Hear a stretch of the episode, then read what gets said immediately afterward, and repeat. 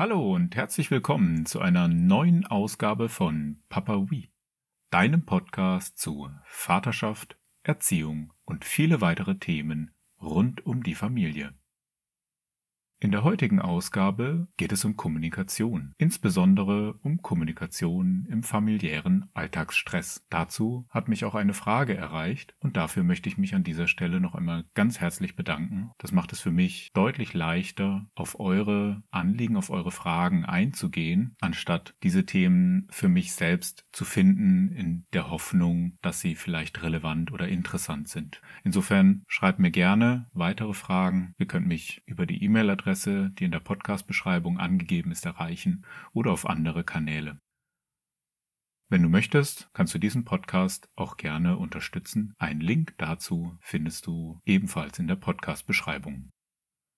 Nun zur Frage. Wie gelingt es, von den Kindern wahrgenommen, gehört zu werden, insbesondere wenn eben alles auch mal drunter und drüber geht, ohne dass ich selbst allzu massiv, allzu invasiv, laut oder auch jetzt in Anführungsstrichen gewalttätig werden muss. Gewalt kommt in meiner Ansicht auch im Schreien, kann auch im Schreien. Wörter können ebenfalls verletzen. Daher ist das Wort Gewalt zwar sehr stark behaftet mit körperlicher Gewalt, aber auch verbale, psychisch, emotionale Gewalt sind wichtige und schädliche Aspekte der Gewalt.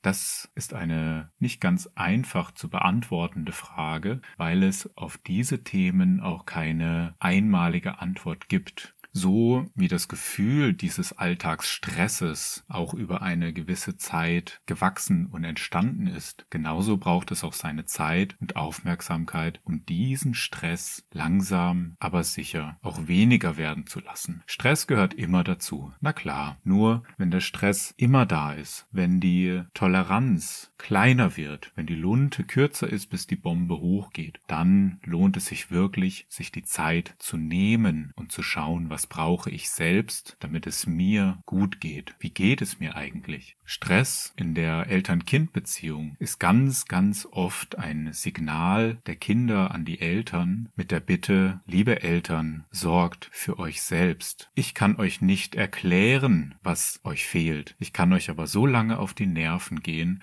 bis ihr hoffentlich versteht, dass ihr euch selbst unterstützen müsst. Das ist eine sehr gefährliche Strategie, weil es auch eine Konfliktschaukel ist. Allerdings würde sicherlich eine hohe Einigkeit bestehen, dass es eine Überforderung der Kinder wäre, ihnen nun die Deeskalation zu verantworten. Das können sie nicht. Sie können nur darauf aufmerksam machen, dass sie sich selbst ebenfalls nicht entspannen können, wenn sie von sehr angespannten Personen umgeben sind. Kinder erziehen bedeutet im Großen und Ganzen auch sich selbst erziehen. Und daher ist das Wort Erziehung auch oft in meiner Wahrnehmung gar nicht so geschickt, denn es geht um die Beziehung. Es geht um die Beziehung, die ich zu mir selbst habe. Und aus dieser Beziehung gestaltet sich ganz, ganz stark die Qualität der Beziehung, die ich zu meinen eigenen Kindern habe. Wenn ich mich selbst nicht liebevoll behandle, wenn ich mich selbst oft ignoriere, wenn ich meine eigenen Bedürfnisse stets zurückstelle, dann trockne ich aus, dann gehe ich irgendwann auf dem Zahnfleisch. Und den Preis, den bezahlen wir letztlich alle in der Familie.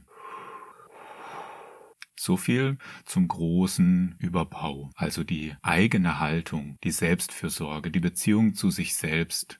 Im konkreten Fall hilft einem das natürlich nicht so sehr, denn die Beziehung zu sich selbst zu manchmal überhaupt erst zu finden, manchmal wieder aufzugreifen, das braucht ebenfalls Raum und Zeit und ganz besonders mit Säuglingen, mit sehr, sehr kleinen Kindern eine wirklich große Herausforderung. Und auch hier bitte sei lieb zu dir selbst. Sich selbst gern zu haben, kann einen selbst auch wiederum überfordern. Also es ist auch okay, sich selbst für eine Weile nicht besonders gut zu behandeln. Es geht ganz stark um die Bewusstwerdung. Sei dir bewusst, was du tust und was du lässt. Das lässt in dir eine Klarheit und eine Haltung entstehen, die eine Sicherheit ausstrahlt und die einen guten Hafen für deine Kinder bietet, weil sie spüren, dieser Vater, diese Person weiß, was sie tut und warum sie es tut. Aber sei dir auch bewusst, das kannst du nicht auf Dauer. Irgendwann kommt der Punkt, da brennst du innerlich aus. Und spätestens da musst du die Reißleine ziehen und wieder lernen, nach dir selbst zu schauen. Eines der größten Geschenke, die wir unseren Kindern mit auf den Weg geben können, ist, ihnen vorzuleben, wie Selbstfürsorge geht, dass sie das sehen können, wie wichtig dieser Tee für einen selbst ist. Oder eine Mittagsruhe, zu sagen, liebe Kinder, ich bin nun, wenn sie kleiner sind, erstmal vielleicht nur fünf Minuten, also zwei, drei Jahre, fünf Minuten. Diese fünf Minuten gehören mir. Das ist am Anfang schwierig, deshalb mit kurzen Zeiten anfangen. Zeit für sich selbst nehmen. Es ist nicht die Aufgabe der Kinder, dir zu sagen, Papa, Mama, wer auch immer, nimm dir bitte eine Auszeit. Die Kinder können das auch lernen für sich selbst und auch für andere, aber dafür brauchen sie meistens eine Person, die ihnen das auch vorlebt. Okay, genug zur Selbstfürsorge.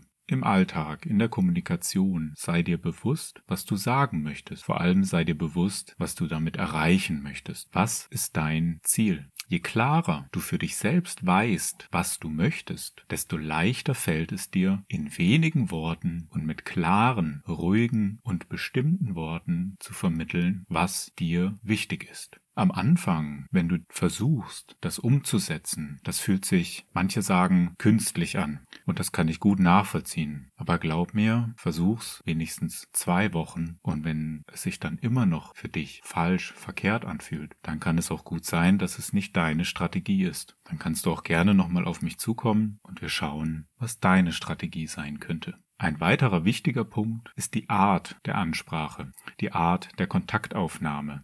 Wenn wir zwei, drei, vier Kinder oder noch mehr Kinder zu Hause haben, die sind ja auch sehr in Interaktion. Die sind sehr mit ihren eigenen Projekten, mit ihren eigenen Beschäftigungen zugange und sind dort in ihrer Aufmerksamkeit sehr gebunden. Und das ist fantastisch. Die Fähigkeit, bei den eigenen Aufgaben zu bleiben, die ich mir selbst vorgenommen habe und mich von der Außenwelt gar nicht so sehr ablenken zu lassen, das ist super. Also in einer ruhigen Minute kann es auch sehr gut sein und auch ein Stück weit heilsam, die Fähigkeiten, die Fähigkeit der Ignoranz der Kinder den Erwachsenen gegenüber wirklich anzuerkennen und auch ein Stück weit zu feiern.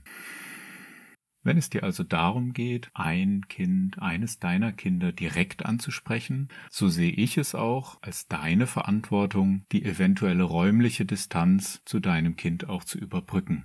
Das hat etwas mit Respekt und Wertschätzung zu tun, so wie es für dich bei der Arbeit eventuell oder auch mit guten Freunden selbstverständlich ist, dass du dich zu ihnen hinbegibst, dass du dich bei ihnen meldest, wenn du etwas von ihnen möchtest. Genauso ist das auch unseren Kindern gegenüber gegenüber ganz normale Haltung von Respekt und Wertschätzung im Umgang miteinander, die Distanz auch physisch zu überbrücken. Vielleicht als Faustregel, mehr als eine Tür sollte nie zwischen zwei Personen sein, wenn sie miteinander sprechen oder etwas voneinander wollen.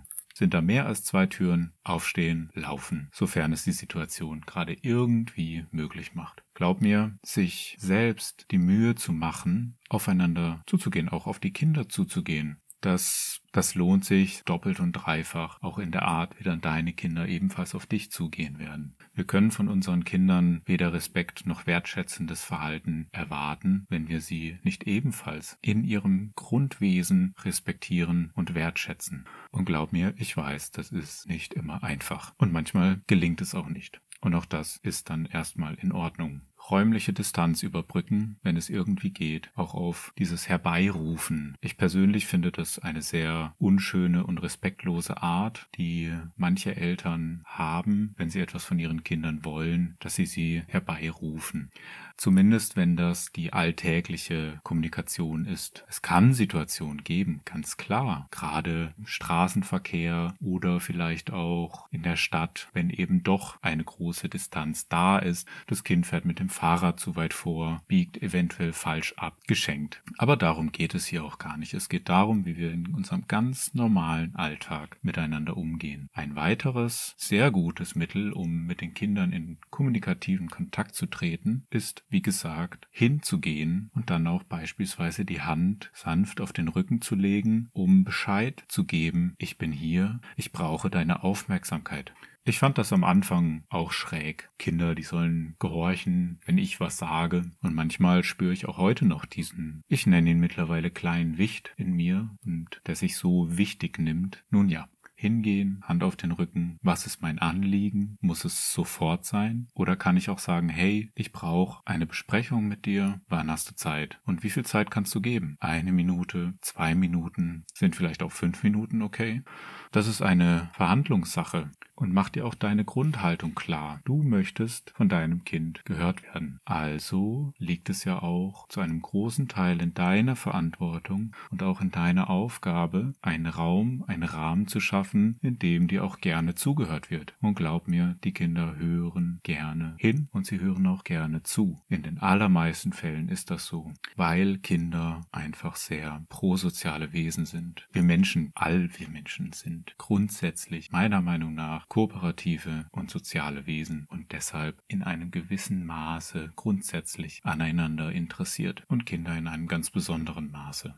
Ein weiteres wichtiges Element kann es auch sein, in einer ruhigen Minute abends, vielleicht beim Zubettbringen zwischen Geschichte und Gute Nachtkuss, sofern einer erwünscht ist, zu sagen, ich habe da noch eine Frage. Und dann fragt auch die Kinder, was sie sich vorstellen, ob sie Ideen haben, wie ihr miteinander besser umgehen könnt. Was könnte ein gutes Zeichen sein, wenn ein Gesprächsbedarf da, da ist? Vielleicht eine Klangschale, ein Glöckchen, Klavier, ein Xylophon, Blockflöte. Diese Externalisierung auf Gegenstände ist auch in meiner Erfahrung ein sehr hilfreiches Mittel, um ein Stück weit die Verantwortungskomponente in dem Beziehungsaspekt auf einen Gegenstand auszulagern. Das klingt seltsam, nur wenn die Klangschale beispielsweise oder das Glöckchen läutet, dann läutet das Glöckchen und das Läuten des Glöckchens bedeutet, jemand braucht eine Besprechung oder möchte den Tag durchgehen. Was auch immer, das lässt sich ja ganz individuell vereinbaren. So auch beispielsweise mit Sanduhren.